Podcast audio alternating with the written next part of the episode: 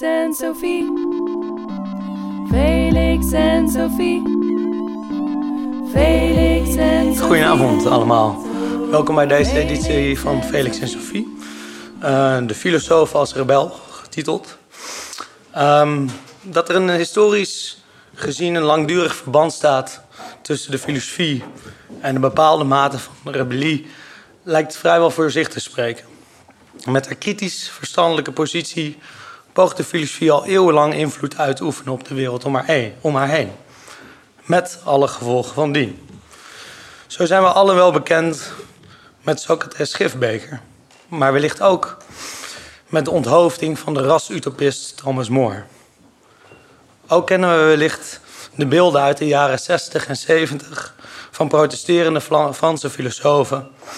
En ook Slavoj Zizek, altijd maar weer, hield een aantal jaar geleden op een soort zeepkist verhaal tijdens Occupy Wall Street. Een lange tijd was de filosofie niet te beroerd om op grond van haar wijze ratio zichzelf, of zijn minst theoretisch, het hoogste woord toe te kennen. Die neiging treffen al in Plato's idee van de filosofen als een soort koningen die in de ideale staat moeten heersen. Maar ook in Hobbes natuurtoestand is een, een fase die beëindigd moet worden via een filosofisch geduid rationeel contract. Als we dan keren naar Spinoza, zien we ook dat hij enorm bereid was om de juiste interpretatie van de schrift te geven, aan het klootjesvolk het voor te schotelen, zodat de wijsgeren, wijsgeren daadwerkelijk politieke wijsheden konden onderzoeken. En tot slot bevat ook de Hegeliaanse dialectiek het idee dat de filosofie de rationele duiding, dan wel reconstructief, dan wel voorspellend, van de staat moet leveren. Ijdele lofzang, eindeloze zelfvertrouwen en hoopvolle goede moed in filosofische wijsheden alom. Maar wat moet de filosofie nu als het blijkt dat de sociale, dan wel politieke werkelijkheid koppig haar schouders ophaalt en filosofische rationele interpretaties alles behalve afdoende blijken? De filosofen hebben de wereld slechts geïnterpreteerd. Het komt erop aan haar te veranderen, was de beroemde slotstelling van Marx Thesen über Feuerbach. Dat Marx filosofisch vaarwel van idealisme en een pleidooi van materialisme een enorme invloed heeft gehad op onze wereld is duidelijk. En dat zijn utopisch gedachtegoed gruwelijkheden tot stand heeft gebracht, spreekt tevens voor zich. Maatschappelijke verandering moet wellicht voorzichtiger en complexer gedacht worden dan voorheen. En de filosofie moet wellicht ook erkennen dat zij, na het uitblijven van allemaal fraaie utopieën, niet langer over de ultieme positie beschikt om de werkelijkheid aan te sturen. Zeker in tijden van waar de kwestie als postuur naar voren keren, opkomst van extremisme, nationaal conformisme en consorten. Het is misschien gevaarlijk om hoog van de daken te schreeuwen. Maar wat is dan de potentiële daadkracht van de filosofie? En hoe kan zij nog enige invloed uitoefenen op de wereld? Hoe moet zij zich opstellen ten opzichte van wereldlijk, wereldlijke rebellie of verzet, bijvoorbeeld in de vorm van gele hesjes, een MeToo-beweging, grote klimaatmarsen die we recentelijk zien, of politiek-economisch verzet, bijvoorbeeld in de vorm van Occupy.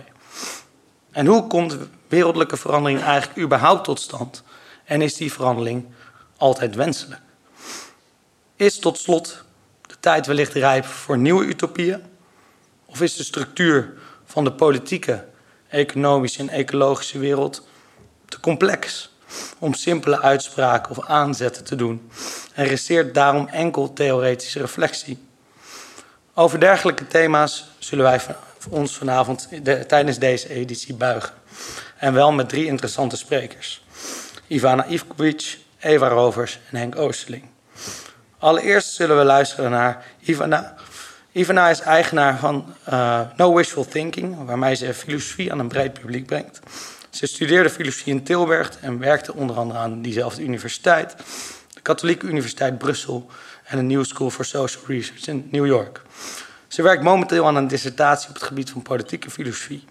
Afgelopen weekend was zij namens Performance Philosophy een van de organisatoren van de conferentie Intervention and Intoxication waarin sprekers zich bezighielden met vragen over de mogelijkheid en vormen van hedendaagse interventie en hoe sociale verandering tot stand komt. Deze avond is ten dele tot stand gekomen in samenwerking met Performance Philosophy. Ik zou nu graag als allereerst het woord willen geven aan Ivana.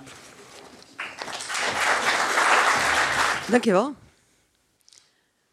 In november 1971 treffen Michel Foucault en Noam Chomsky elkaar. Hier in Amsterdam. Op uh, uitnodiging van Fons Elders. En ze hebben een uh, bijzonder boeiend gesprek, debat.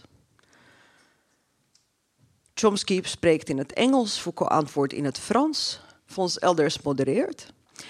En ze praten over de menselijke natuur, over politiek, over de noodzaak om de wereld te veranderen, om in te grijpen in bestaande machtsstructuren, om nieuwe politieke vormen te ontwikkelen.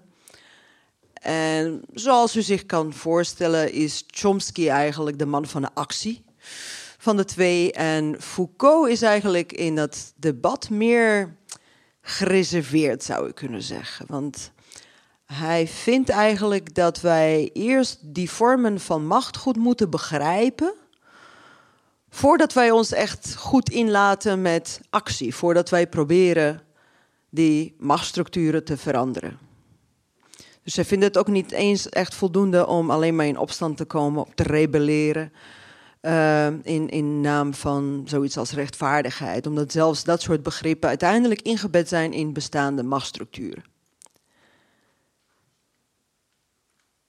En ook al vind ik uh, die, die oproep tot actie van Chomsky uh, zeer lovenswaardig. Ik, uh, ik bevond mezelf toen ik voor het eerst de opname beluisterde. De tekst, er is een transcriptie, dat is allemaal online te vinden. bevond ik me eigenlijk aan de kant van Foucault. Um, ik, ik, ik, ik gaf hem wel daarin gelijk dat het nodig is om de machtsstructuren goed te begrijpen voor zover we dat kunnen. Uh, voordat wij een eigen nieuwe politieke koers kunnen bepalen. En zoals u weet heeft Foucault zich hele leven lang bezig gehouden met de studie van verschillende machtsstructuren. Uh, waar ik nu bij stil wou staan, is eigenlijk wat hij in uh, zijn latere werk schrijft over de zogenaamde bestuurlijkheid. En wat voor een vorm van macht dat is. En waarom die vorm van macht verzet misschien wel wat lastiger maakt dan de ouderwetse autoritaire structuur. Want ons idee van verzet is wel heel erg geënt op het idee van die autoritaire structuur. Wij komen in opstand tegen autoriteit. Wij beroepen zich daarbij op een andere autoriteit. Maar ja, hoe werkt het dan in die nieuwe vormen van macht die Foucault schetst?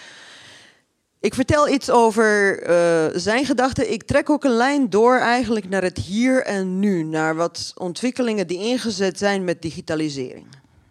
Dus dit is wel een heel erg uit de losse pols interpretatie van Foucault. Met wat lijntjes naar het nu en, uh, en, en een poging om Foucault daarmee heel erg in het nu te plaatsen. Wie zegt het überhaupt iets als ik zeg Foucault bestuurlijkheid? Ik zie een paar, handen. Um, Foucault kunt u zien als, als iemand die heel erg inzoomt. Dus niet alleen maar op die grote structuren, staat, recht. Maar uh, kijkt eigenlijk op de vloer. Hoe bepaalde aanpakwerk, hoe bepaalde wat hij noemt techno technologie van macht eigenlijk uitpakt.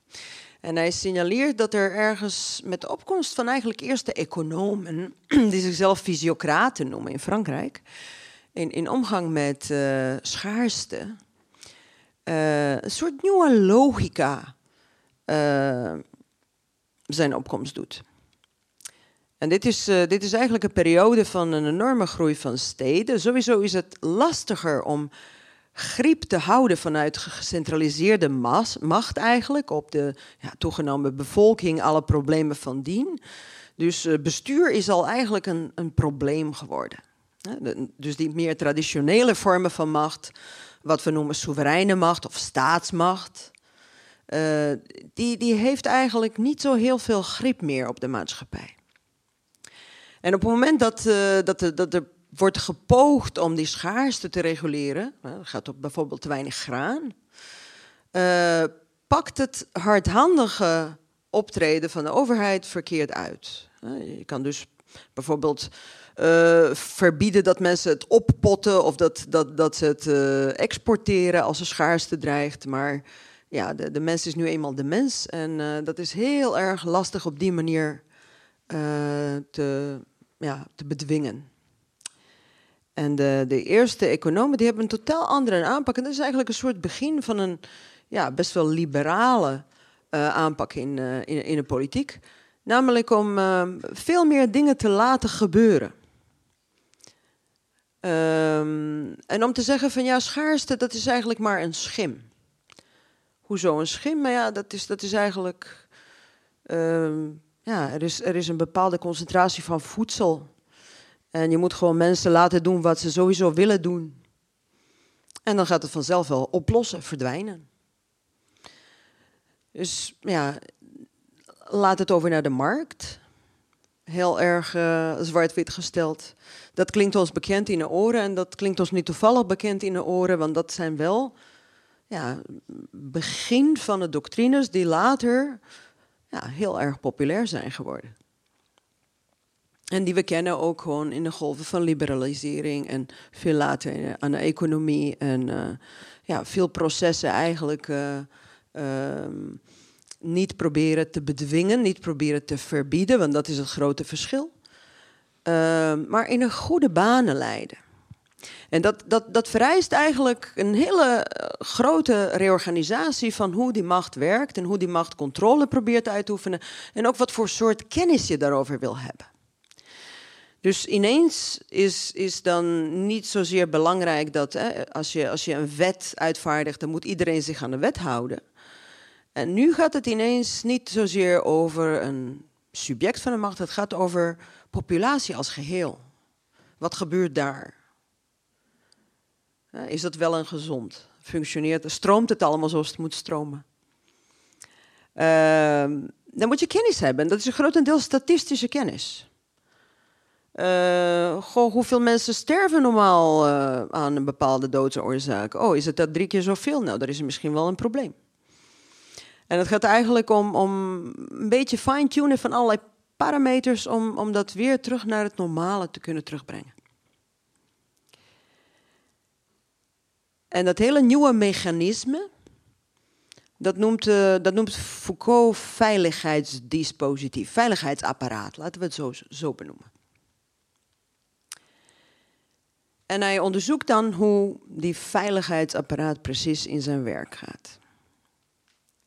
Als we, als we proberen sommige van die inzichten naar het nu te verplaatsen, naar die digitale revolutie,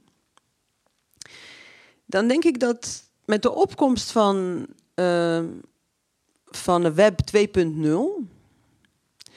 zien we een aantal belangrijke verschuivingen. En iedereen heeft eigenlijk, als we het hebben over web 2.0, over de interactieve mogelijkheden en participatie en co-creatie, maar wat eigenlijk een hele grote verschuiving is geweest in die technologie, is de opkomst van de gebruiker.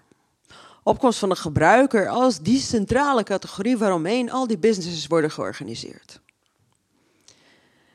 En dat is denk ik wel een tamelijk fundamentele verschuiving geweest die we nog steeds behoorlijk onderschatten, maar die we heel goed in verband kunnen brengen met wat Foucault schrijft over die nieuwe vormen van macht en bestuurlijkheid maar dan in deze digitale gedaante.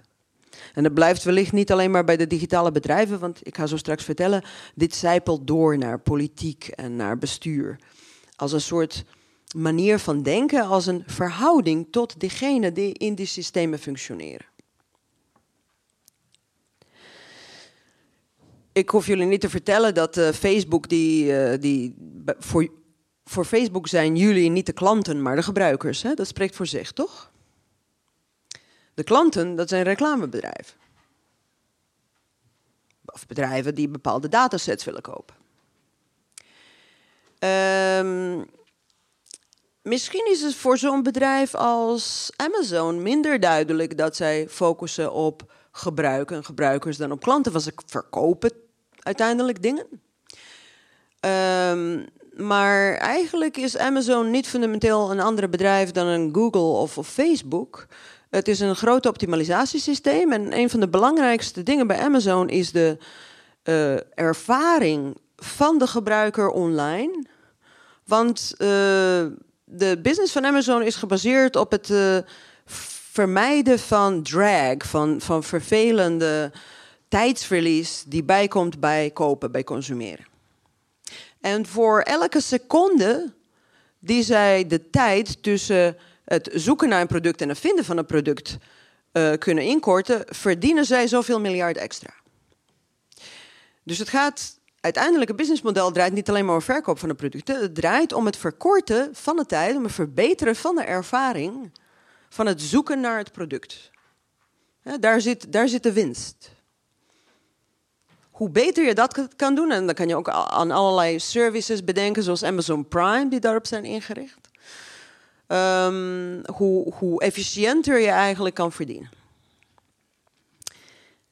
Apple die verkoopt ook producten, maar uh, ook bij Apple is de ervaring eigenlijk een heel centrale categorie. Het gaat ook echt om een gebruiker en hoe de gebruiker product beleeft. Hè. Zonder dat was de Apple niet de merk die het was.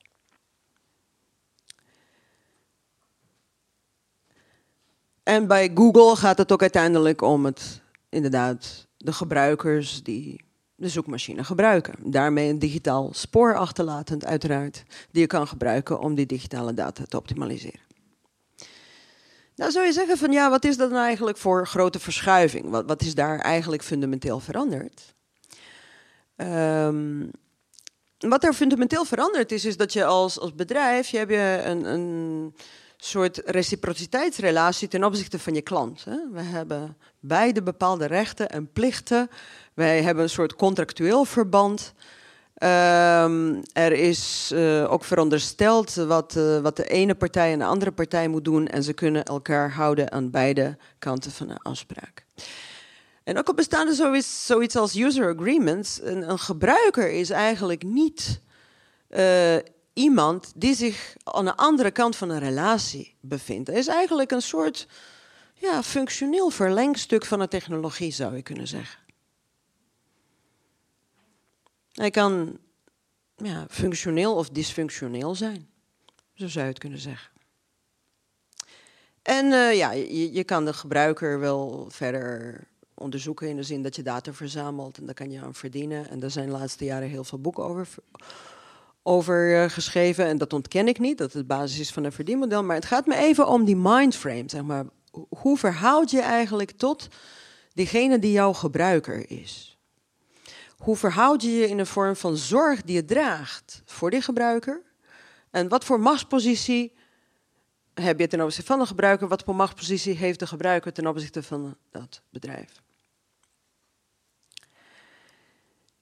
Nou, die, die, die machtspositie is eigenlijk anders dan wanneer iemand een klant zou zijn. En, uh, en, en de frame of mind is eigenlijk ook wel anders. Dus een, van de belangrijkste dingen hier is ook dat het op geen enkele manier wordt gesproken over enige dwang. Hè? Um, zelfs niet als het gaat om of je nou hieraan mee moet doen, ja of nee. Dus als er hier sprake is van enige macht, op welke manier zou je kunnen zeggen dat binnen dit stelsel zo'n bedrijf macht zou hebben over de gebruikers?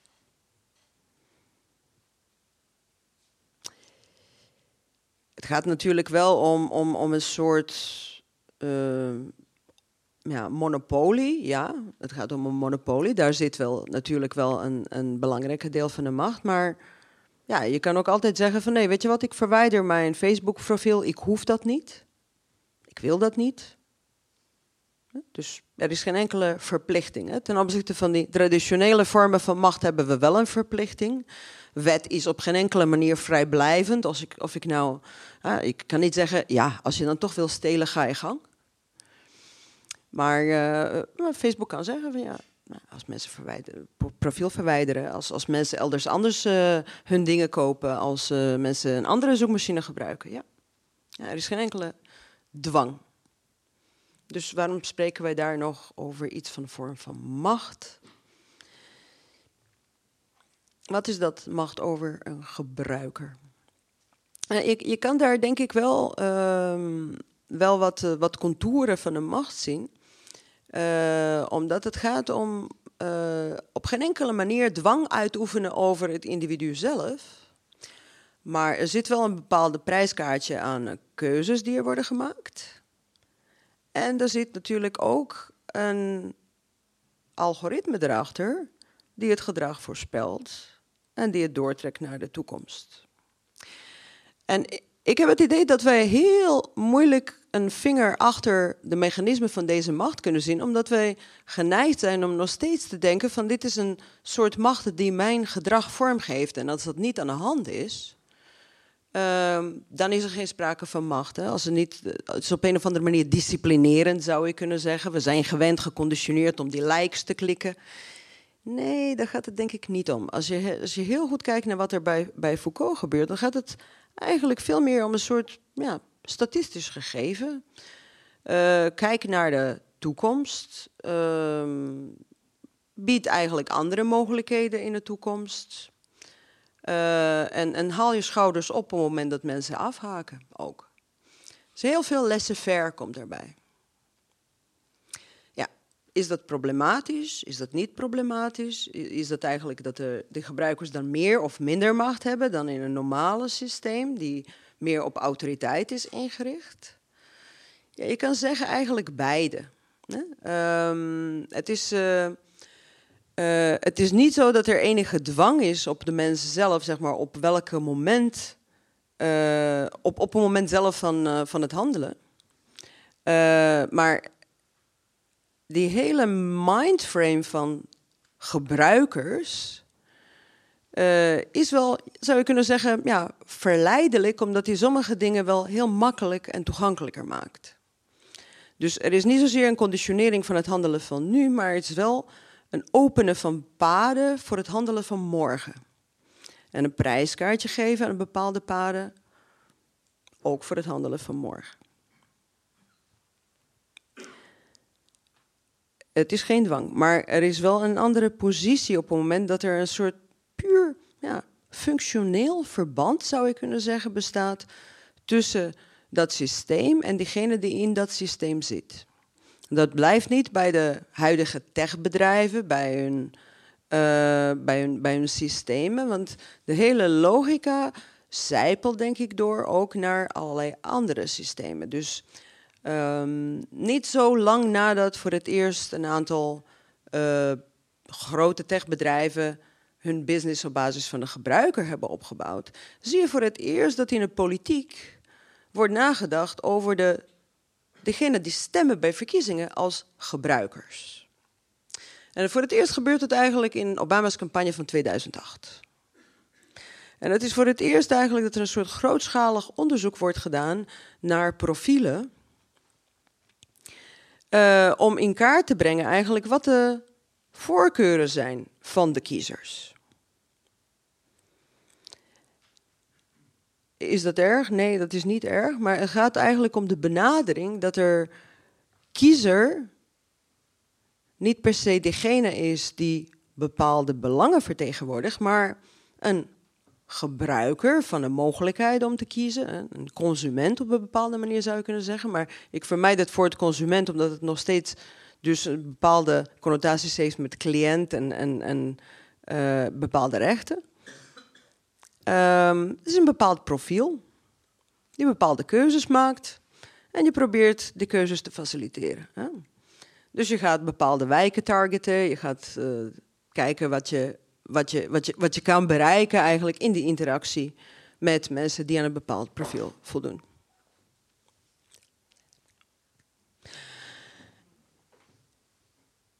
Er is een verandering in een mindset, zou ik kunnen zeggen, op het moment dat je dat doet.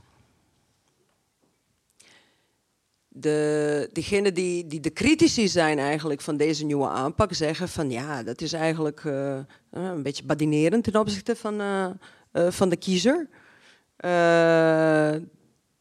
ze weten best wel wat voor issues ze belangrijk vinden. Dus de catering eigenlijk is, is een beetje overdreven.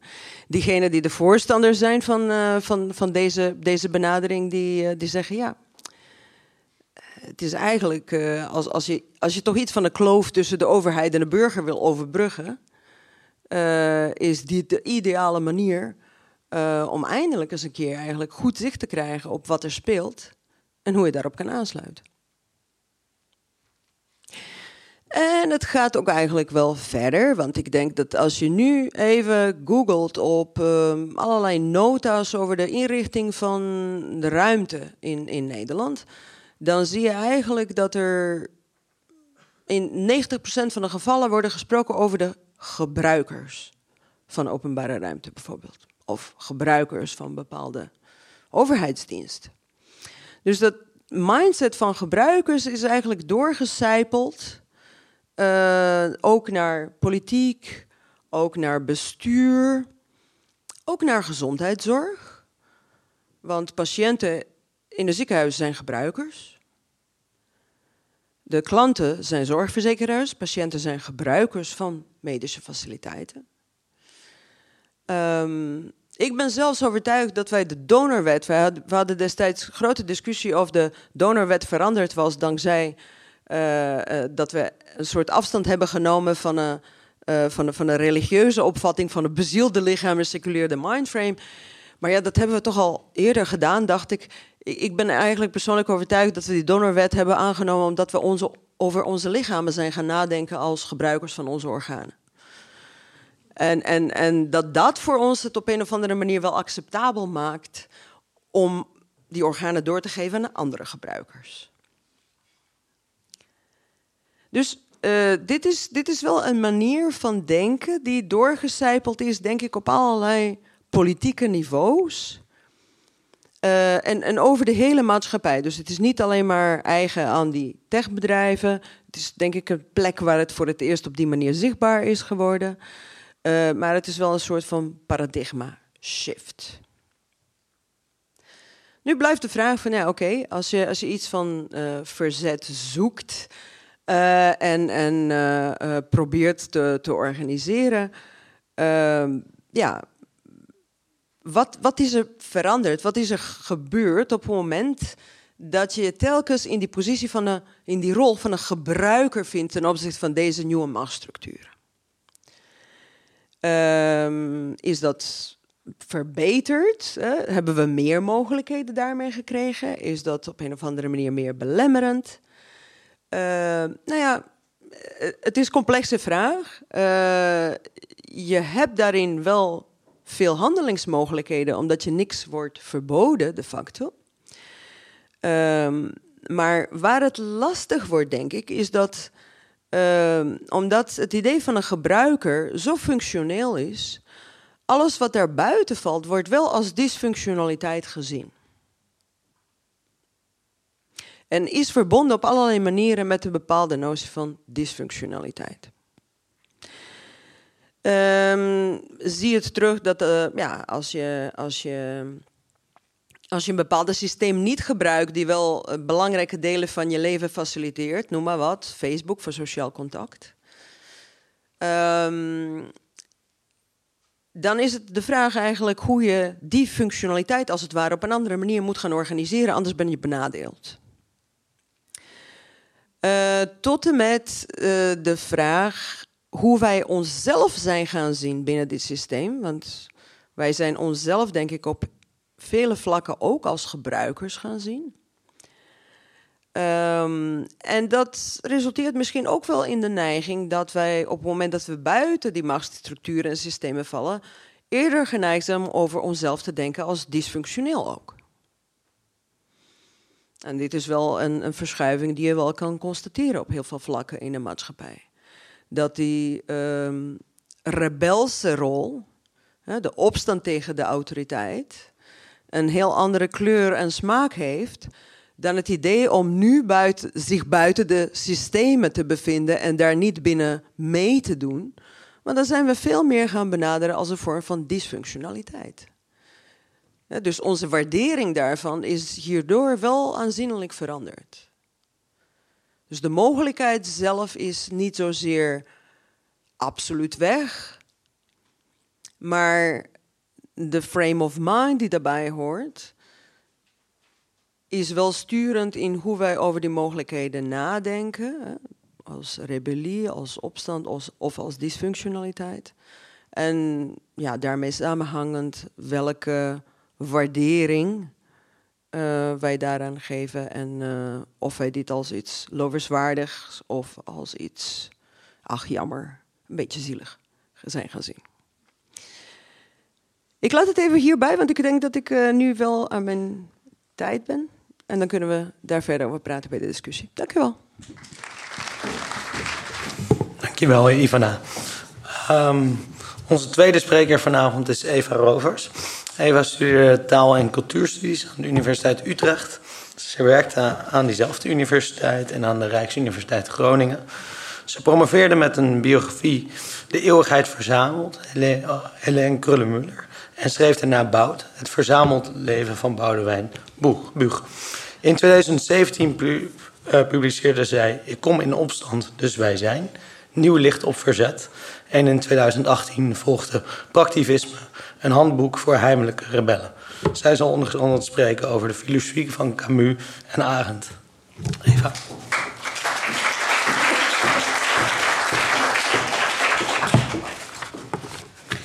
Dankjewel. Ook dank dat je me alvast uh, onthuld hebt als cultuurhistoricus. Want op deze filosofieavond voel ik mij enigszins misplaatst. Ik ben geen filosoof, hooguit een amateurfilosoof.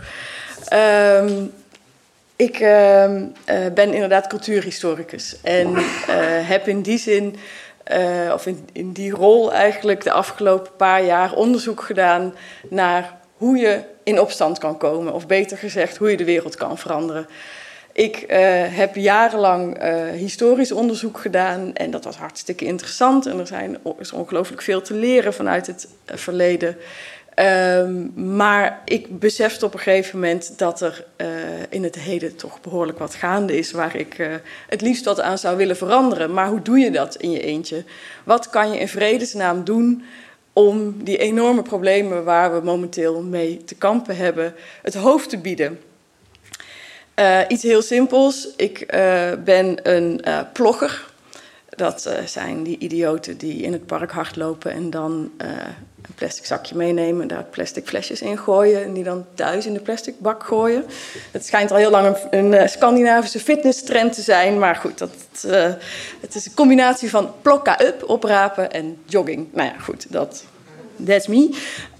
Um, en dat is hartstikke leuk en heel charmant en heel erg naïef ook vooral. Want het zet natuurlijk geen enkele uh, zoden aan de dijk dat ik mijn plastic uh, recycle of meeneem uit het park. Zolang een bedrijf als Coca-Cola 3400 flesjes per seconde blijft produceren. Nou, tussen die discrepantie, met die discrepantie wilde ik wat doen van wat heeft dan wel zin? Wat kan je wel doen als individu om iets te veranderen? Dus ik ben op zoek gegaan en te raden gegaan bij vooral veel filosofen. Um, en twee daarvan wil ik uh, kort bespreken. Uh, inderdaad, Albert Camus en Hannah Arendt. Uh, en om te beginnen, Albert Camus, omdat hij me eigenlijk.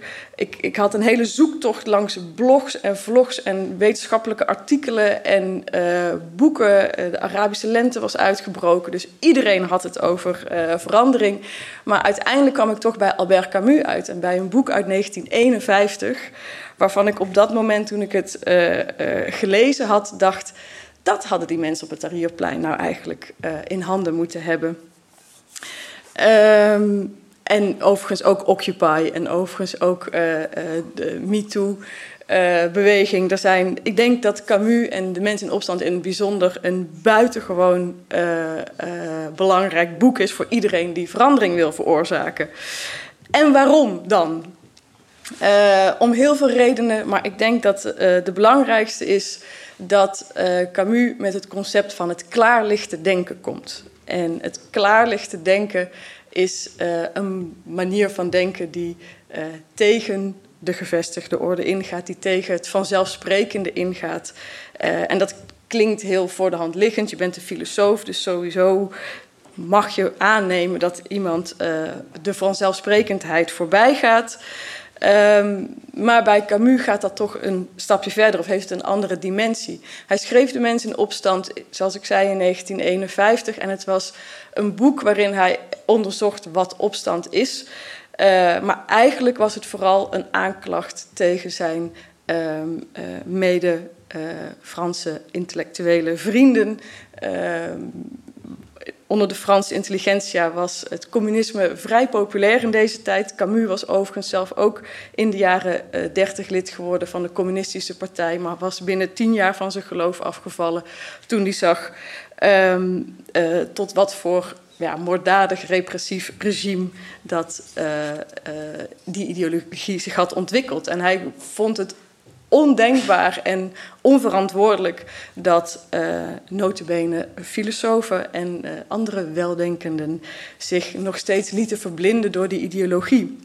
De mens in opstand is een pleidooi voor kritisch denken, is een pleidooi om buiten uh, je eigen dogma's en je eigen denkkaders te kijken. Um, hij uh, zegt ook heel nadrukkelijk: opstand is geen negatieve bezigheid. We zeggen, we hebben het heel vaak over: we komen in opstand tegen iets, maar eigenlijk kom je in opstand voor iets. Je komt in opstand omdat je bepaalde waarden wilt verdedigen. Um, hij noemt opstand de eeuwenoude wil om niet leidzaam ten onder te gaan. De oerbron van werkelijk leven. En dat werkelijk leven betekent een leven waar je zelf vorm aangeeft. Een leven waarin je niet laat verblinden door de kant-en-klare antwoorden die een ideologie of die een religie te bieden hebben. En um, uh, dat klinkt in deze tijd behoorlijk achterhaald, want we leven in het vrije westen van de 21ste eeuw en we zijn hyper geïndividualiseerd. We bepalen zelf hoe we denken, hoe we handelen. Er is geen ideologie die ons het blik, de, de, blik vernauwt of die ons beperkt in ons, uh, in ons dagelijks leven. We zijn geheel vrij om te denken en te doen wat we willen. Uh, ik waag dat te betwijfelen. Ik denk dat dat een reden is waarom Camus uh, en zijn klaarlichte denken belangrijker zijn dan ooit. Um, wij leven tegenwoordig in wat je neoliberale ideologie zou kunnen noemen. Een ideologie die ons er van jongs af aan van overtuigt dat groei goed is en meer altijd beter. Dat het uh, geluk van ons als individu afhangt van onze koopkracht. Uh, dat een procentje meer of minder uh, van groot belang is voor, ons, wel, voor onze welvaart.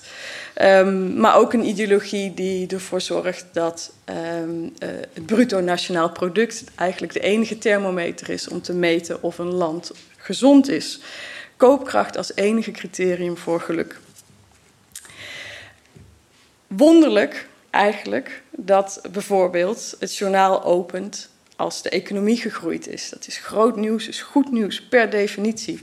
Hoe die economie gegroeid is, wie daar de prijs voor betaalt, of die wel voor iedereen gegroeid is, wat de consequenties ervan zijn.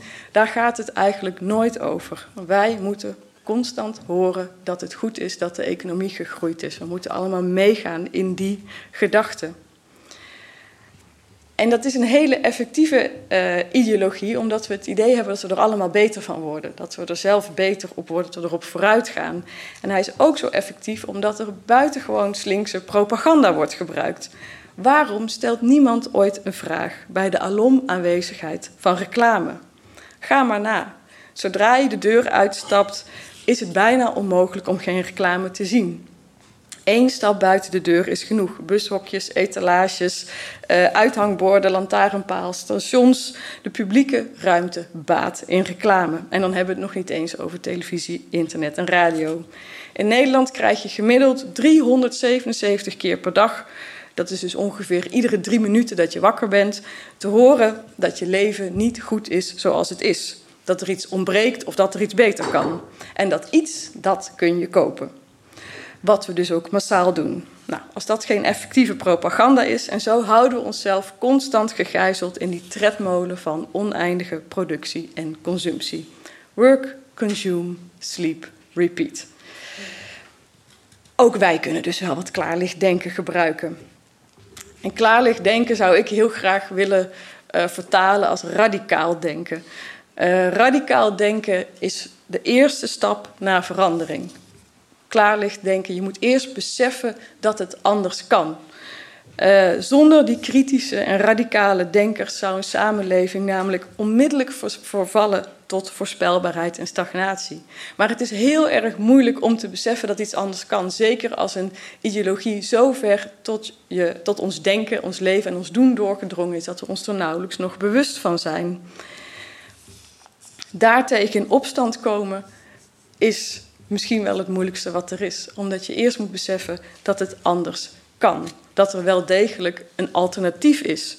Vaak onderdrukken we onze opstand al meteen door te denken: het is nu eenmaal zo. Dit is het systeem. Het gaat al jaren zo. Het gaat al eeuwen zo. Gelukkig waren er radicale denkers ooit die dachten: die slavernij, dat moet toch anders kunnen. Vrouwen zonder stemrecht moet anders kunnen. Heel radicaal, sommigen zijn er voor vermoord, vervolgd en wat iets meer zei. Maar uiteindelijk zijn het wel die radicale denkers geweest die ervoor gezorgd hebben dat er daadwerkelijk fundamenteel iets veranderd is. Wees realistisch, denk het onmogelijke. Of eis het onmogelijke, zoals de leus van 1968 van Ernst Bloch luidt. Maar denken alleen is uiteraard niet genoeg. Die verandering die moet je niet alleen voor je zien, je, moet die ook, je kan hem eigenlijk alleen maar realiseren door in actie te komen. En dat doe je niet alleen. Volgens Camus is opstand altijd individueel en collectief tegelijkertijd. Je komt eigenlijk nooit in opstand alleen voor jezelf. Je komt in opstand voor iets, voor een waarde die je uh, vindt dat iedereen zou moeten toebehoren. Een recht waar iedereen uh, uh, gebruik van zou kunnen maken.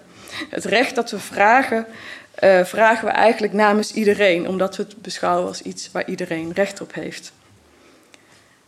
De eerste impuls om in opstand te komen is dus individueel. Wij worden als individu geconfronteerd met de situatie die we onrechtvaardig vinden of waarvan we vinden dat die veranderd moet worden. Dat is de individuele eerste impuls. Hij ontstaat dus niet in de massa, maar bij onszelf. Maar als we bij elkaar die impuls herkennen, die persoonlijke verontwaardiging herkennen en van daaruit gezamenlijk in opstand komen, dan is grootschalige verandering mogelijk. Wat het moeilijk maakt, is dat de mythe van de enkeling die de wereld verandert ongelooflijk hardnekkig is. Uh, denk aan Rosa Parks. Het verhaal is altijd dat zij uh, als vrouw, vermoeide zwarte vrouw in de bus weigerde op te staan voor een witte man. En dat ze eigenlijk ondanks zichzelf, vanwege haar vermoeidheid, in opstand kwam. Door te blijven zitten, door eigenlijk niets te doen. En dat eenzame, stille protest, dat zou tot een enorme busboycott hebben geleid en uiteindelijk tot de afschaffing van de segregatie in het busvervoer. Dat sprookje doet heel weinig recht aan Rosa Parks en ook heel erg weinig recht aan die busboycott.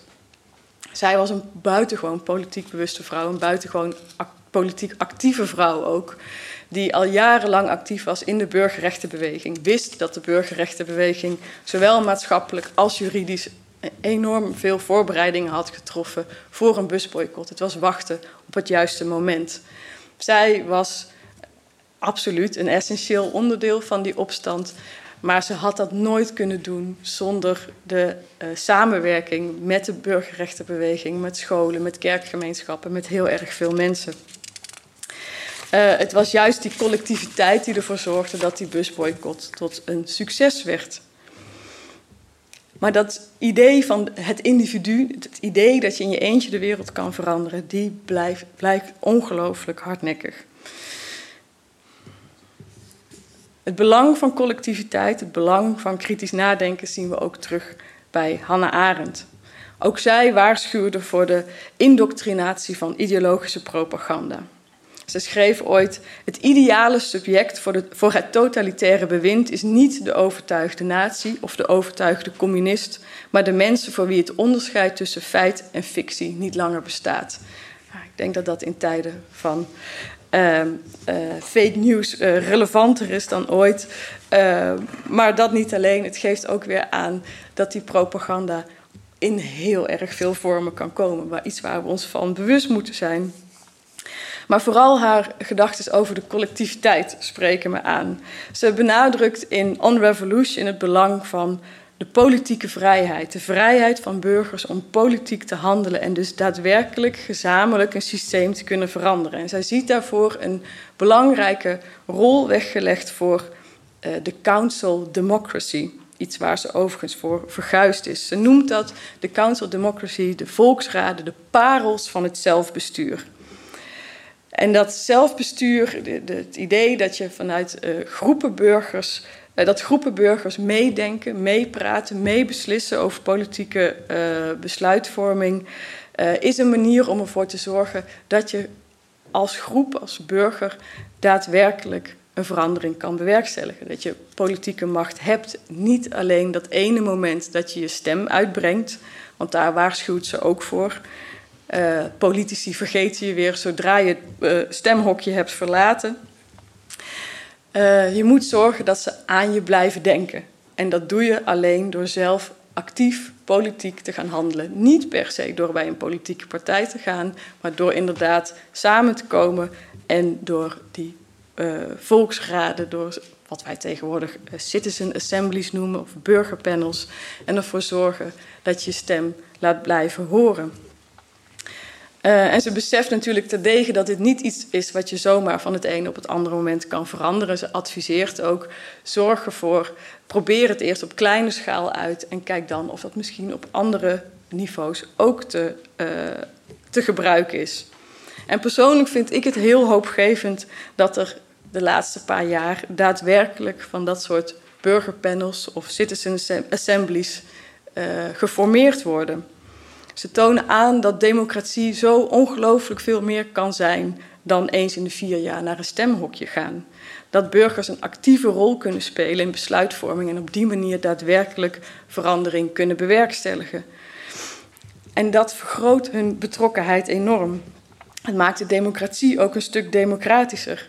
Denk bijvoorbeeld aan Ierland, waar ongeveer anderhalf jaar geleden uh, 100 burgers werden gelood uit de hele bevolking om uh, mee te praten, mee te beslissen over de versoepeling van onder andere de abortuswetgeving in Ierland. Hè. Dus dat was een heikel onderwerp, zo'n heikel onderwerp dat de politiek er niet aan durfde.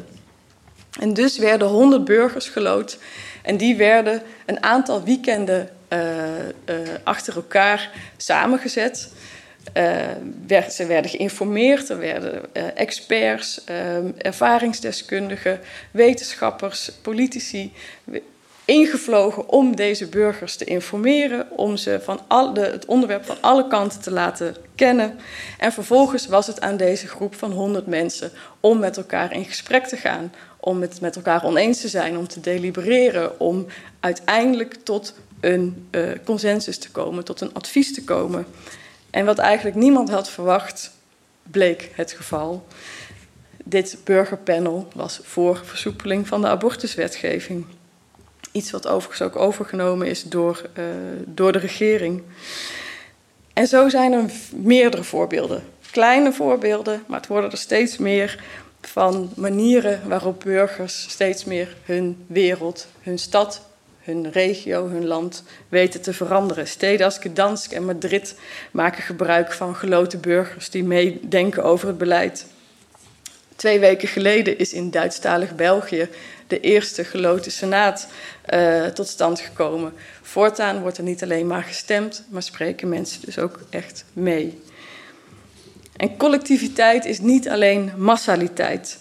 Um, er wordt vaak gedacht dat een opstand een verandering alleen kan plaatsvinden als heel erg veel mensen de straat op gaan. Ik noemde straks al even de Arabische lente. Dat was niet cynisch bedoeld, zo kwam het wellicht over. Uh, het was natuurlijk waanzinnig wat er gebeurde. Dat uh, miljoenen mensen in opstand kwamen. Alleen al op het Tahrirplein. Mensen van verschillende gezinten, van verschillende religieuze achtergronden samen kwamen om een dictator af te zetten, waar ze ook in slaagden. Tot dat moment was het een waanzinnig succes. Net zoals dat Occupy in die zin een geweldig succes was, dat het internationaal de grootste eh, demonstratie uit de wereld wist te, organiseren. Het probleem alleen is dat uh, een grote groep mensen niet hetzelfde is als een hechte groep mensen. En social media kunnen ongelooflijk veel mensen op de been krijgen, maar die massaliteit maakt nog geen collectiviteit. Je moet ervoor zorgen dat zoals bij die burgerpanels mensen met elkaar in overleg gaan, van mening kunnen wisselen, uh, samen een uh, gezamenlijk doel kunnen formuleren, een strategie, weten waar de prioriteiten liggen. Wat gaan we doen nadat die dictator is afgezet? Hebben we daar een plan voor? Wat gaan we doen nadat alle banken omgevallen zijn? Wat gaan we dan doen? Nadenken over een nieuw systeem. Dat kan volledig utopisch zijn, dat kan volledig onrealistisch zijn, kan een radicale manier zijn om erover na te denken. Maar dat is wel de eerste stap om daadwerkelijk tot die verandering te komen. Zolang wij democratie blijven beschouwen als één keer in de vier jaar naar de stembus gaan, zal er niets veranderen. We moeten allemaal aan de slag. Ja, we moeten morgen gaan stemmen voor de provinciale staten. Maar ik zou willen adviseren om vervolgens ook samen te gaan zitten, burgerpanels op te richten en echt politiek te gaan handelen. Dank u wel.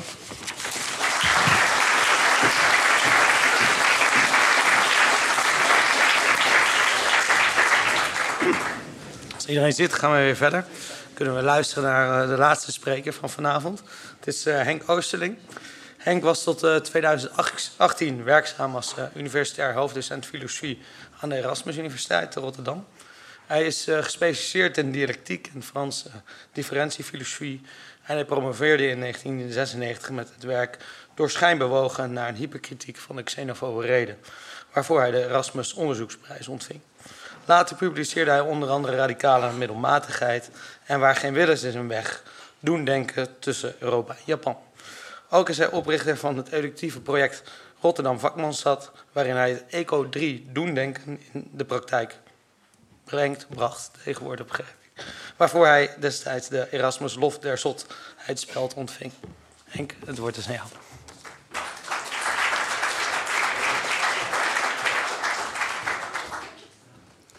Beide dames hebben me geen gras voor de voeten weggemaaid. Maar wel een paar hooibalen neergegooid waar ik even rustig in ga liggen. Oké. Ik moest een verhaal vertellen over verzet.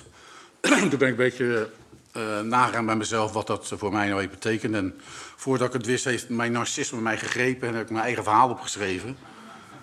Dus uh, het is een soort uh, narco-autobiografie die ik ga vertellen. Maar het voordeel daarvan is dat je 50 jaar verzet lang ziet komen. En de vraag is wat dat, niet zozeer wat het opgeleverd heeft, maar wat verzet dan in deze tijd betekent. Dat is het idee ervan, van deze narco-autobiografische exercitie. Wie verzet zegt, zegt macht. Wie macht zegt, en, uh, en wat heeft bijgelezen, zegt eerst Machiavelli en daarna Marx en dan Foucault. En daarna bleef het heel lang stil en er vallen misschien nog de namen van Negri en Hart en heel soms Arendt. Mijn eerste deelname aan het verzet mijn opa indachtig, die in de oorlog als verzetsman door de Duitsers was gefusilleerd. En mijn oom die weigerde zich in de arbeidseinsatz in te zetten en daarvan naar Boegewald werd afgevoerd. Begon in Rotterdam in 1968. Op de havenstakingen, die ik in mijn jeugd als havenarbeiderskind gefascineerd langs zag trekken, volgde geen studentenprotest zoals in Parijs, 1968, maar de eerste Vietnam-demonstratie die vervolgens naar Amsterdam overwaaide. Anti-imperialistisch verzet. Rond 1970 volgde het studentenprotest met sit-ins en bezettingen van de kweekschool, anti-autoritair verzet. Toen had het eco-anarchisme van Murray Bookchin zich al in mijn vezels vastgehaakt. In 1967 was namelijk op de kust van Cornwall de eerste olietanker, de Torrey Canyon, te pletten geslagen en de oilspil was immens. Thuis had ik uit ideologische overwegingen een opgezette eend. Het was anticapitalistisch verzet en ik hield van vogels, maar ik zag ze inderdaad liever vliegen. En ik was geïnteresseerd in ecologie. En mijn eindwerkstuk voor de MULO, het VMBO van, uh, hoe heet dat te tegenwoordig, was 100 pagina's getypte, geïllustreerde en gebonden vellen met de titel Ecologie van de Zee. De beelden van vastgekitte vogels hebben zich toen in mij vastgezet en, we het even wat dramatisch aanzetten, hadden mij ecologisch verlicht. 1967.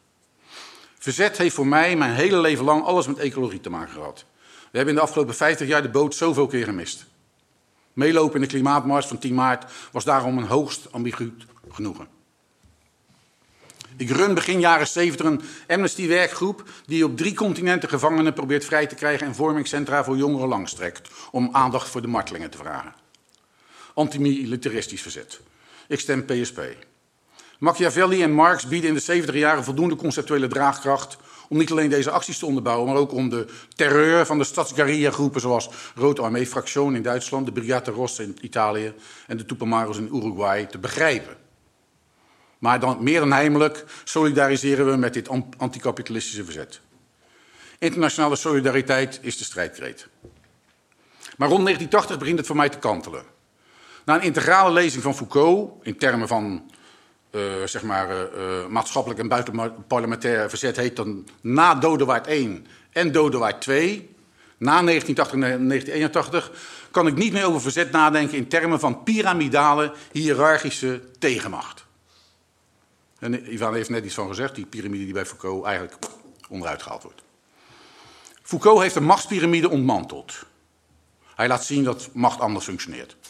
Het is nog niet duidelijk wat ervoor in de plaats komt, maar in deel 1 van de geschiedenis van de seksualiteit kom je zeer frequent het woord réseau tegen. Netwerk. Daar kom ik pas een kleine 15 jaar later op. Dat nieuwe besef van verzet is hoogst ambigu. Het is in die zin circulair dat alles wat we de wereld ingooien uiteindelijk weer op ons bordje terechtkomt. We consumeren technologisch comfort waarvan we de desastreuze effecten bekritiseren. Geworteld in onze middelen, en u, kent, u weet allemaal natuurlijk dat het woord wortel komt, uh, komt van ra, radix, radijsje, en radicaal komt van wortel. Geworteld in onze middelen, we kennen de wereld alleen vanuit onze sheets natuurlijk, dat is logisch. Geworteld in onze middelen of media leven we naar de maat die zij aangeven. Ik kon dat toen nog niet omzetten in een filosofisch gedachte, maar in 2000 heb ik deze human condition aangeduid als radicale middelmatigheid. Onze human condition is radicale middelmatigheid. Klinkt lullig, maar de paradox red je. De ambiguë state of mind die daarbij hoort, kwalificeer ik dan in 2000 als hypocritisch.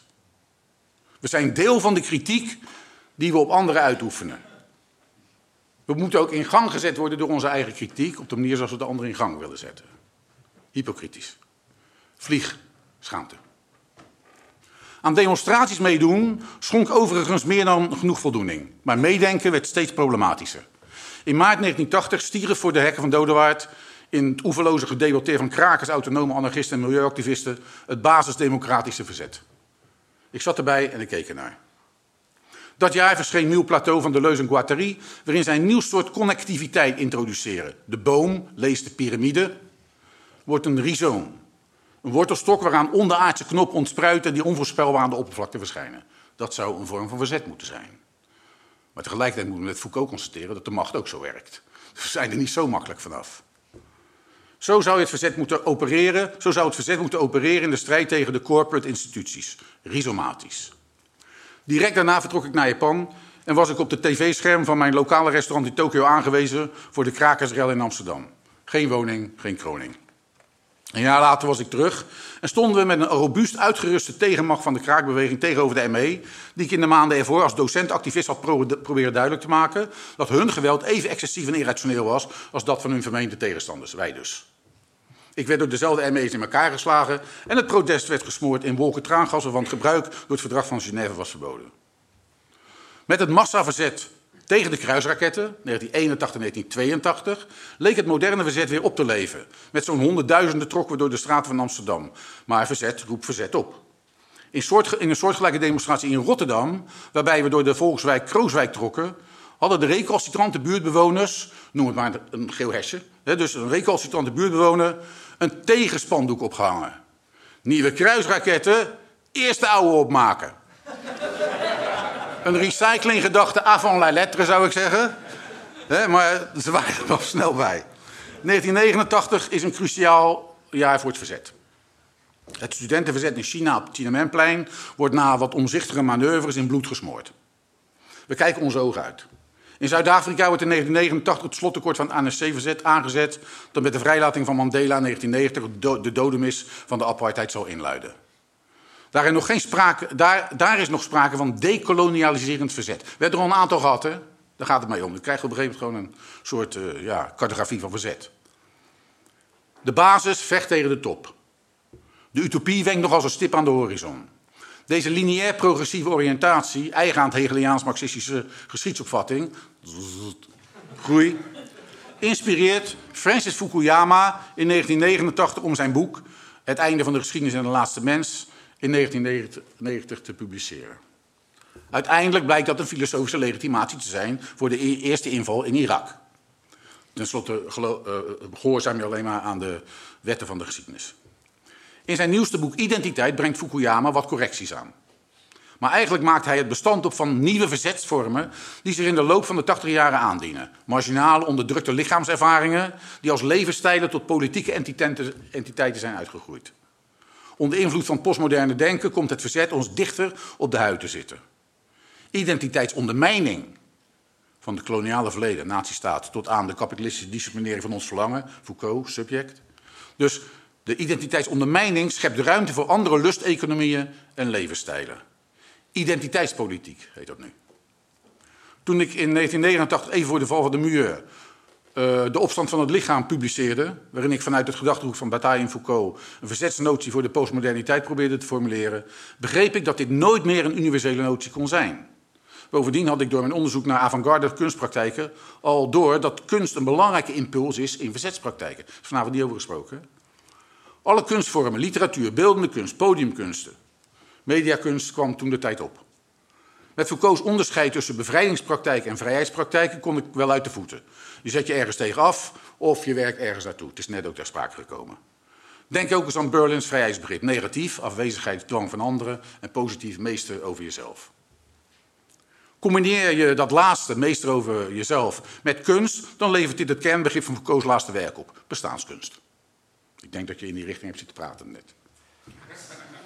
Jacques Derrida uh, combineert beide inzetten, destructie en constructie, in zijn discoursanalyse en noemt het deconstructie.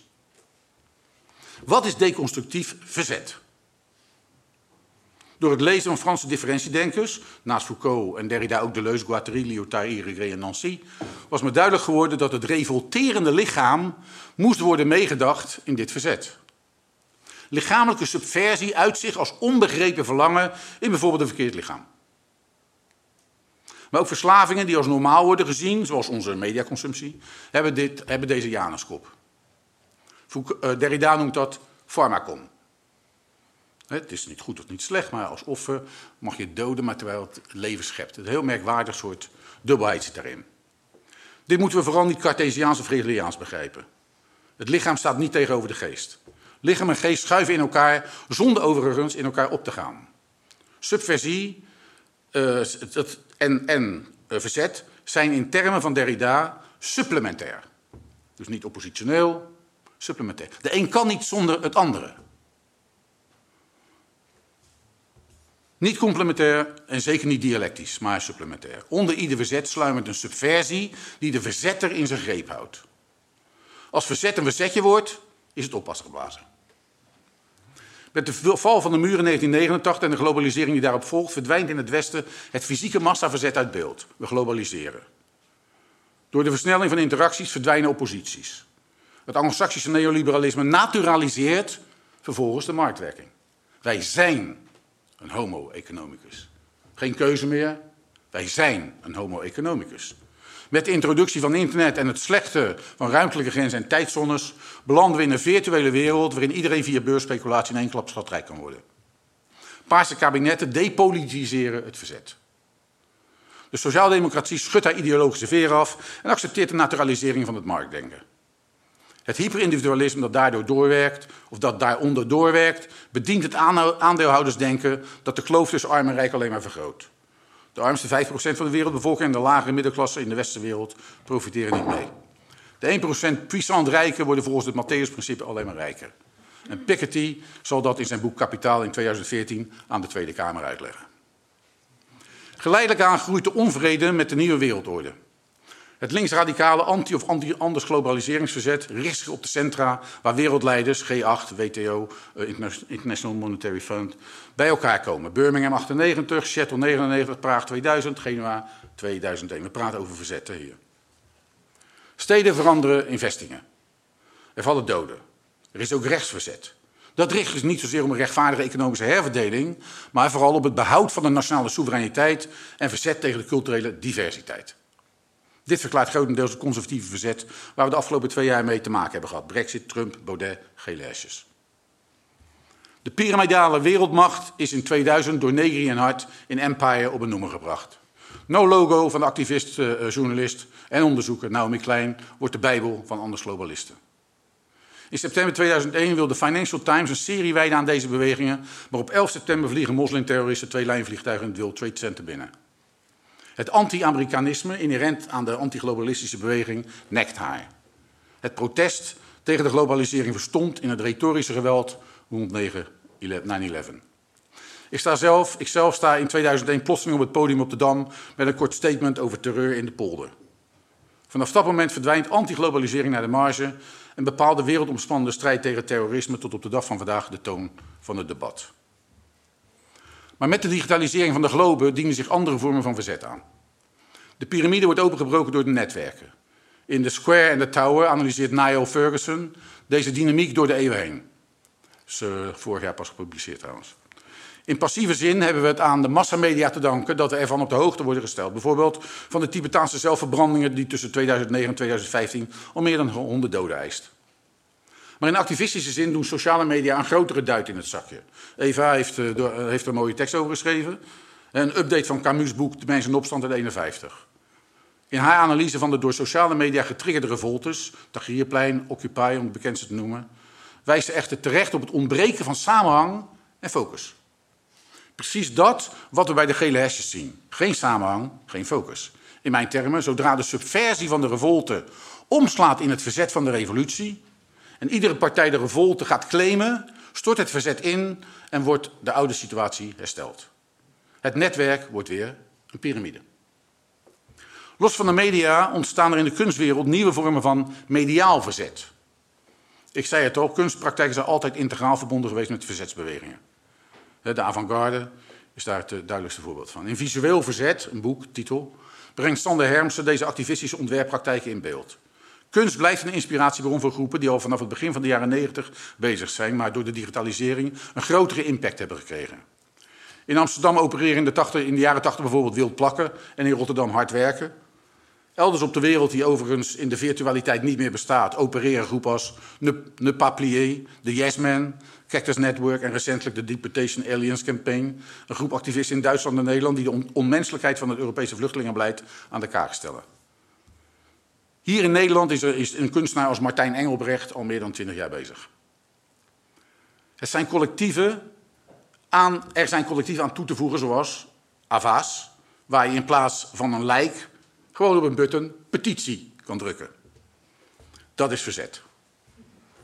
Het piramidale verzet, of netwerkverzet, het piramidale verzet steekt echter plotseling weer de kop op. In 2015 laten UvA-studenten zich inspireren door de Maagdhuisbezetting, een verzet dat een andere universiteit overslaat. Leraren uit alle gremia van het onderwijs gooien er het bijltje bij neer. Prepensionada verzamelen zich op de Dam. Klimaatspijbelaars laten van zich horen en tien dagen later sta ik weer freezing cold op de Dam om tegen de laconieke kabinetsklimaatbeleid te protesteren. Het hek is van de Dam. Maar wat betekent dit allemaal politiek, filosofisch?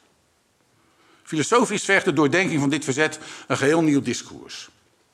In een virtuele wereld zijn horizontaal en verticaal slechts geschaalde vectoren. De vraag waar virtual reality is en hoe laat het er is, is een absurde vraag.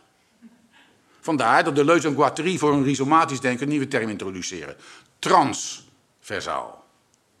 Door de digitaliteit haken netwerken anders in elkaar en interveneren ze op een andere manier in de fysieke wereld. Transversaal, niet meer horizontaal, niet meer verticaal. De vraag is dus eigenlijk hoe, dan, hoe wij op dit moment het verzet uh, uh, kunnen denken. Uh, Eva suggereerde ook al uiteindelijk dat die politiek van Arendt, en dat is een term waar ik in laatste instantie op terugkom, interesse, dat die relationele filosofie die daaronder zit, eigenlijk ervan uitgaat, tenminste in mijn optie, dat verzet en macht altijd samengaan.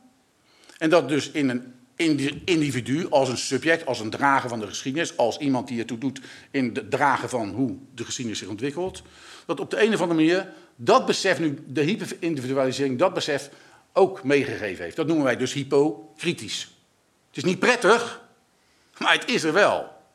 Met andere woorden, wij kunnen niet meer bijvoorbeeld macropolitiek, climate summits, mesopolitiek, uh, klimaatspijbelaars, micropolitiek, de dingen die we eten en die we drinken en hoe we onszelf vervoeren, kunnen we niet meer scheiden van elkaar. Die lopen op de een een of andere manier in elkaar in. En dat circulaire besef van politiciteit is eigenlijk de basis van een verzet wat niet meer zich tegenover het systeem opstelt, maar wat het systeem van binnenuit op de een of andere manier voortdurend ter sprake stelt. Je hebt net een aantal voorbeelden gegeven waar dat door zou kunnen. Je hebt ook voorbeelden gegeven hoe dat zou kunnen. Maar het punt is natuurlijk uiteindelijk dat wij een vorm als verzet, als de macht niet meer piramidaal is, ook niet meer piramidaal moeten denken. En het ook als, als knooppunten in netwerk als het ware moeten denken. Waardoor wij ook moeten beseffen dat wij onmiddellijk verwikkeld zijn in diezelfde beweging van verzet en macht. Wat dat psychologisch betekent, psychopathologisch, psychotherapeutisch, weet ik niet. Maar één ding is, is duidelijk, wat de projecten die ik in Rotterdam-Zuid gedaan heb de afgelopen twaalf jaar, die zijn gebaseerd op dit gedachtegoed. Wij noemen dat doen, denken, dus niet doen met de M, maar doen met de N. Doen, denken.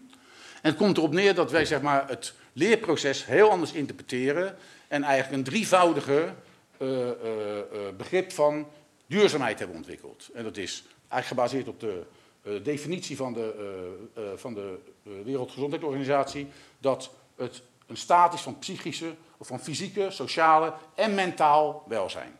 En die drieslag maakt dat ook duurzaamheid op die manier gedacht kan worden.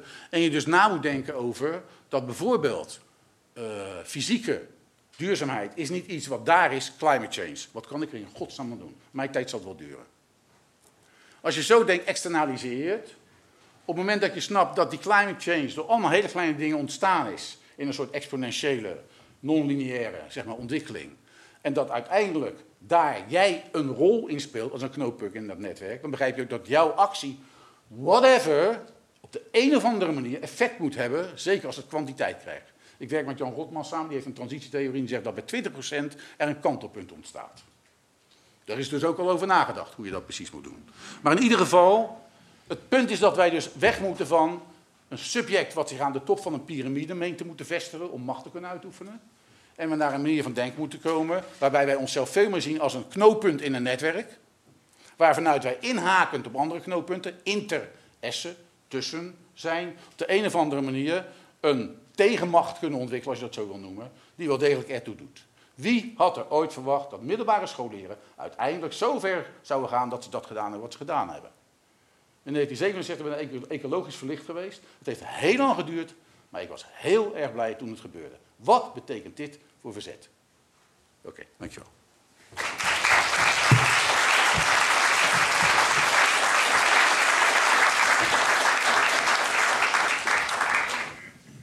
Henk, dankjewel ook uh, jij voor je lezing. Um, ik heb bij jullie allemaal op verschillende wijzen een bepaald verband gehoord tussen een individu. Even in jouw geval bij Camus, die een uh, soort klaarlicht denken uh, in zich moet dragen. Uh, Henk, misschien van jou een beweging van dat individu naar een netwerk. En uh, in jouw geval denk ik een individu die op een wijze, waar ik nog een vraag over zou willen stellen, voorbij die dysfunctionaliteit moet gaan bewegen. Maar ik vraag me eigenlijk bij jullie allemaal af hoe dat, die translatie van een individu naar een soort collectief, um, ja, in de concrete wereld nou begrepen zou moeten worden. Waarmee het dus ook op een bepaalde wijze impact kan hebben. In de eerste plaats door het zichtbaar te maken.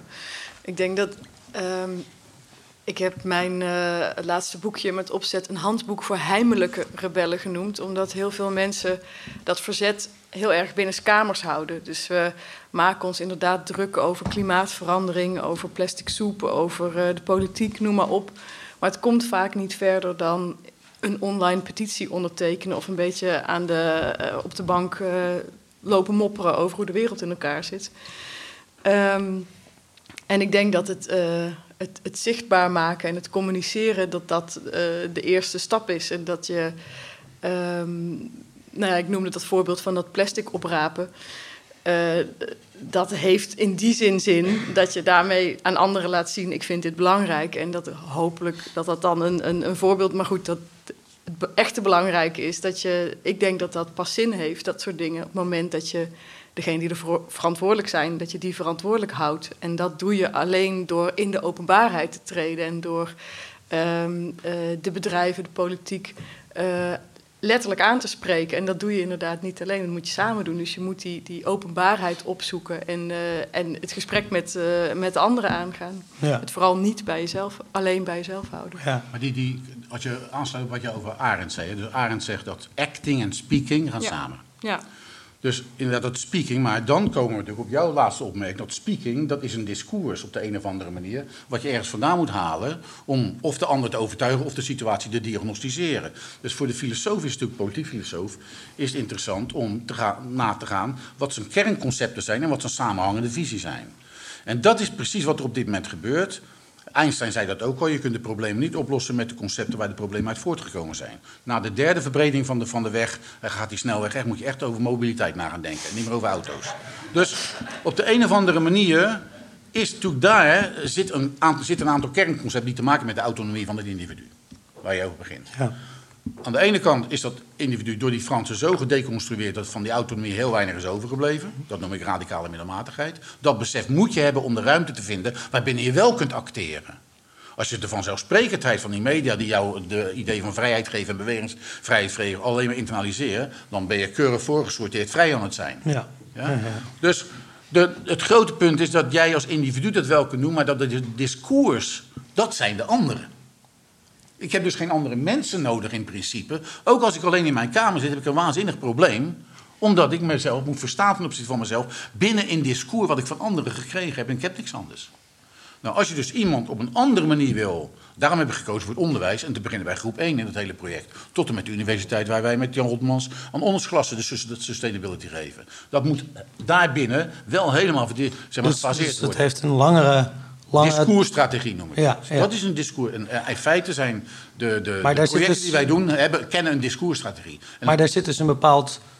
ehm, ik wil ook jouw reactie graag horen, Ivana. Maar daar zit dus een bepaalde ehm, voorlopende rol... in zekere zin van de filosofie in. Om juist dat... de filosofie, is- jij, zegt, jij gaat daar staan en je zegt, ik ben geen filosoof.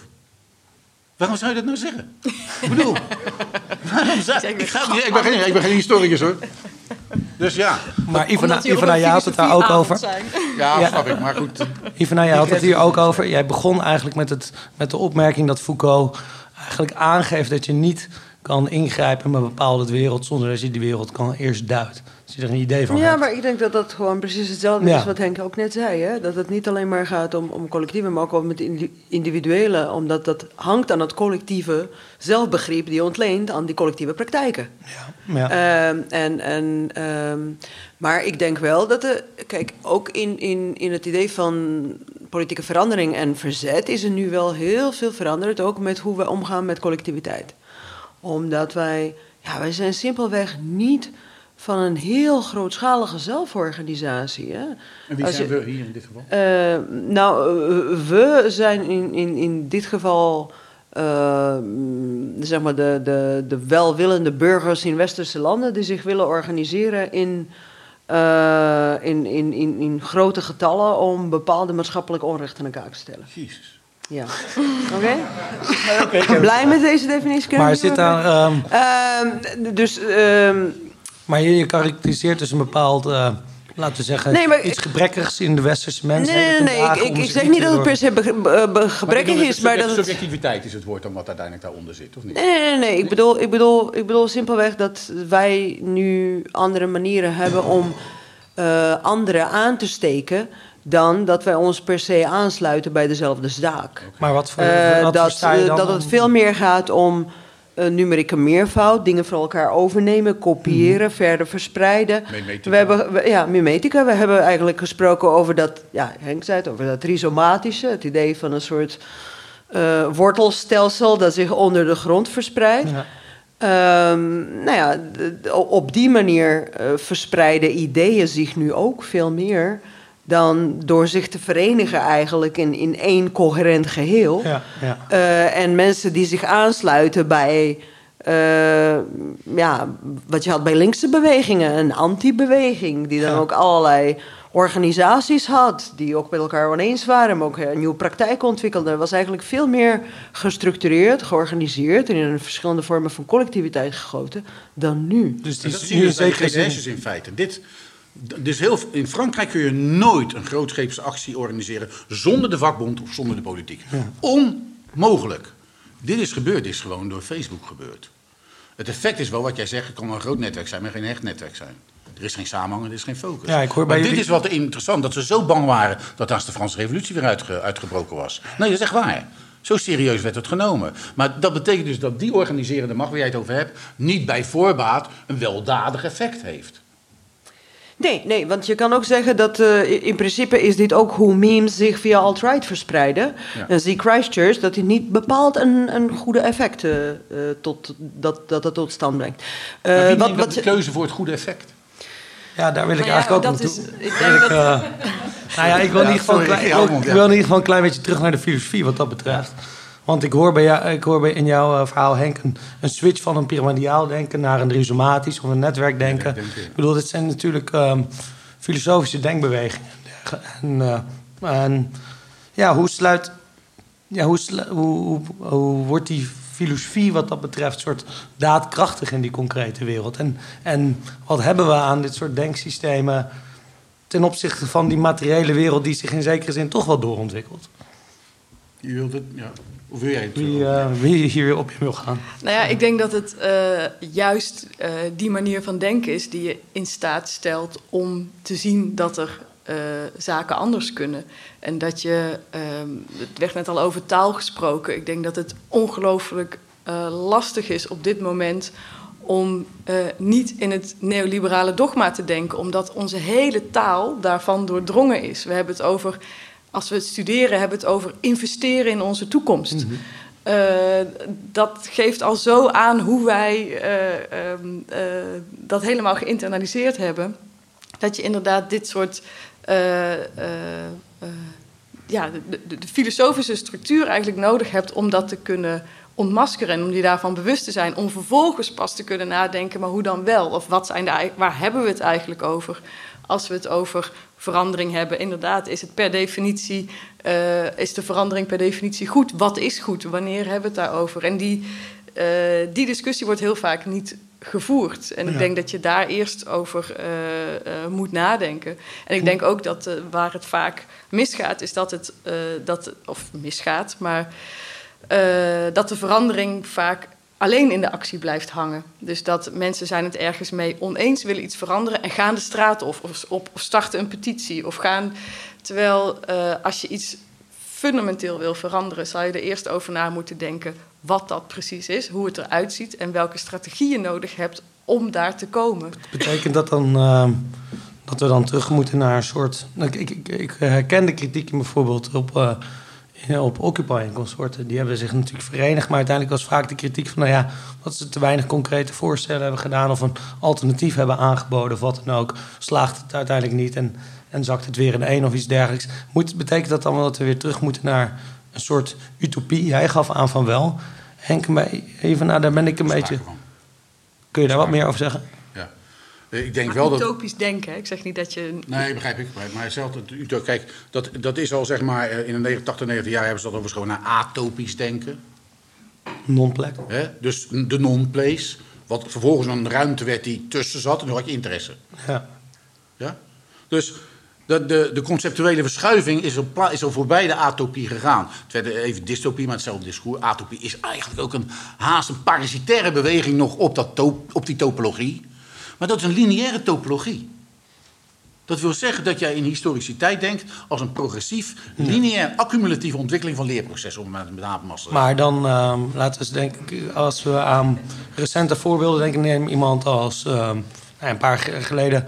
Hier was die eh, discussie aanwezig tussen iemand als Achterhuis en Willem Schinkel. Ja. En juist in de context van de te- technocratisering en depolitisering wordt er juist ook wel eens opgeroepen dat, tot het feit dat we juist weer utopisch moeten denken. Nee, maar goed, eh, ik zou dat... Kijk, het grote probleem is dat als ik het het anders noem, dan snappen we het niet. Snap je wel? Dan moet ik het uitleggen weer in termen... Ja, voor me, ja. Ja, dan moet ik het uitleggen in termen van utopie, dan snap je het weer wel, maar dan snap je het precies weer niet. Ja? Dus ik heb echt een, een discours-strategische keuze gemaakt ooit, toen ik in de wijken ging werken, maar ik heb altijd in de wijken gewerkt, dat ik me niet aan het taalgebruik van een Hugo de Jonge ga aanpassen. Dus ik dwong hem elke keer om na te denken over fysieke integriteit. Dat is ons programma. Zei Henk, kan je niet makkelijker maken, weet je wel? Dus nee, dat kan dus niet. Want op het moment dat ik het zo makkelijk maak dat jij het weer snapt, heb je niet die sprong gemaakt die ik graag met jou zou willen maken om in dat andere discours over andere samen en andere focus na te denken. Dus je moet die taal, ja, je zegt wel, je bent, je bent ontzettend afhankelijk van die taal, want de metaforiek in die taal is slopend. Daar kom je haast niet onderuit. Maar als je dan vervolgens een, een ander beeld inzet, wat niet in die intuïtieve methorie- me- metaforiek zit, bijvoorbeeld circulair handelen, dan gaan mensen ineens, dan raken ze uit hun fysieke oriëntatie. Maar dat is heel goed, denk ik. Ja, dat vind ik ook. Je moet mensen gewoon uit hun, uit hun evenwicht schoppen. Ja, ja, Even na- Ja, natuurlijk. Ivana, ben jij Maar je moet hem daarna wel opvangen en weer rustig op een stoel zetten. Dat wel, toch? Ik ben het hiermee eens eh, eh, dat, dat wij niet naar een nieuwe politieke utopie gaan, denk ik. Ehm, maar ik ben wel geïnteresseerd in een soort mogelijkheid van politieke bevlogenheid zonder utopie. En daar ben ik al, al Nou, heel erg nou, lang. of niet? Hè? Dat ben ik nu toch? Politieke Dank je, Henk, dat je er utopie. bent.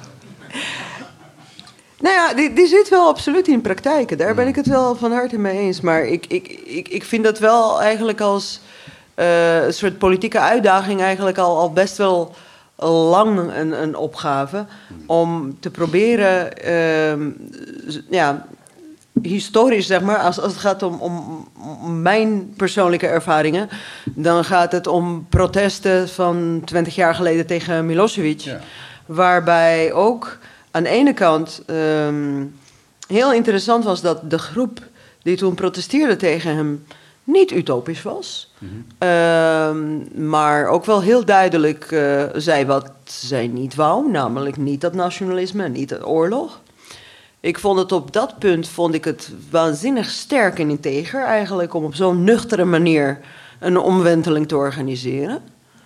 Ehm, ik merkte jaren later ook wel bepaalde problemen van zo'n houding. Maar wat je dan merkt is dat er zonder dat utopisch denken heb je ook soms weinig energie om opnieuw maatschappelijke structuren te gaan inrichten.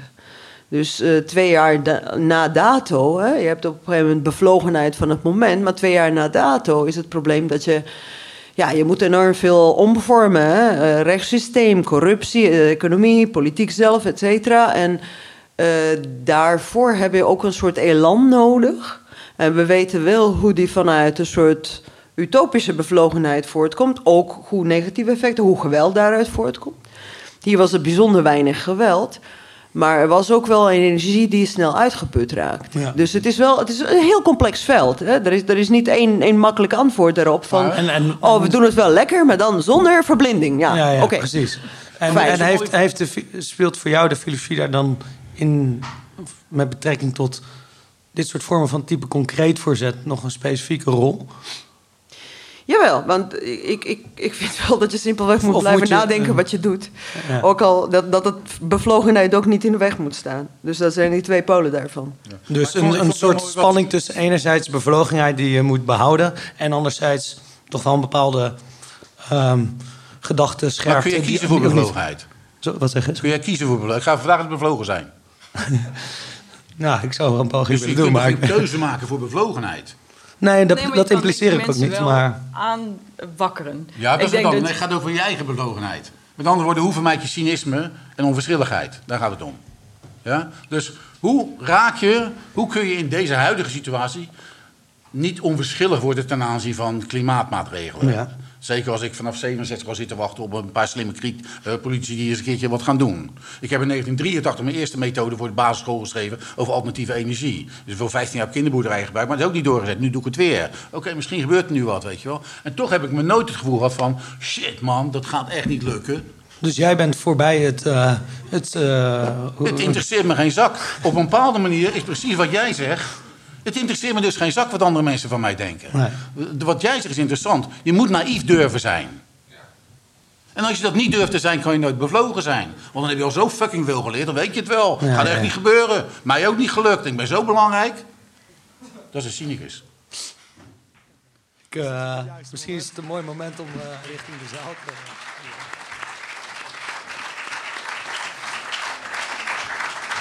Ik wil jullie eh, allemaal bedanken voor jullie aanwezigheid. Eh, alles gaat er omver. Eh, volgende maand eh, hebben wij het over redelijkheid Ja, dat binnen het politieke domein, als ik het goed zeg. Wederom de derde dinsdag van de maand. En ik wil Ivana, Henk en Eva allemaal nog één keer heel erg hartelijk bedanken voor hun lezing en hun aanwezigheid. Dank jullie wel.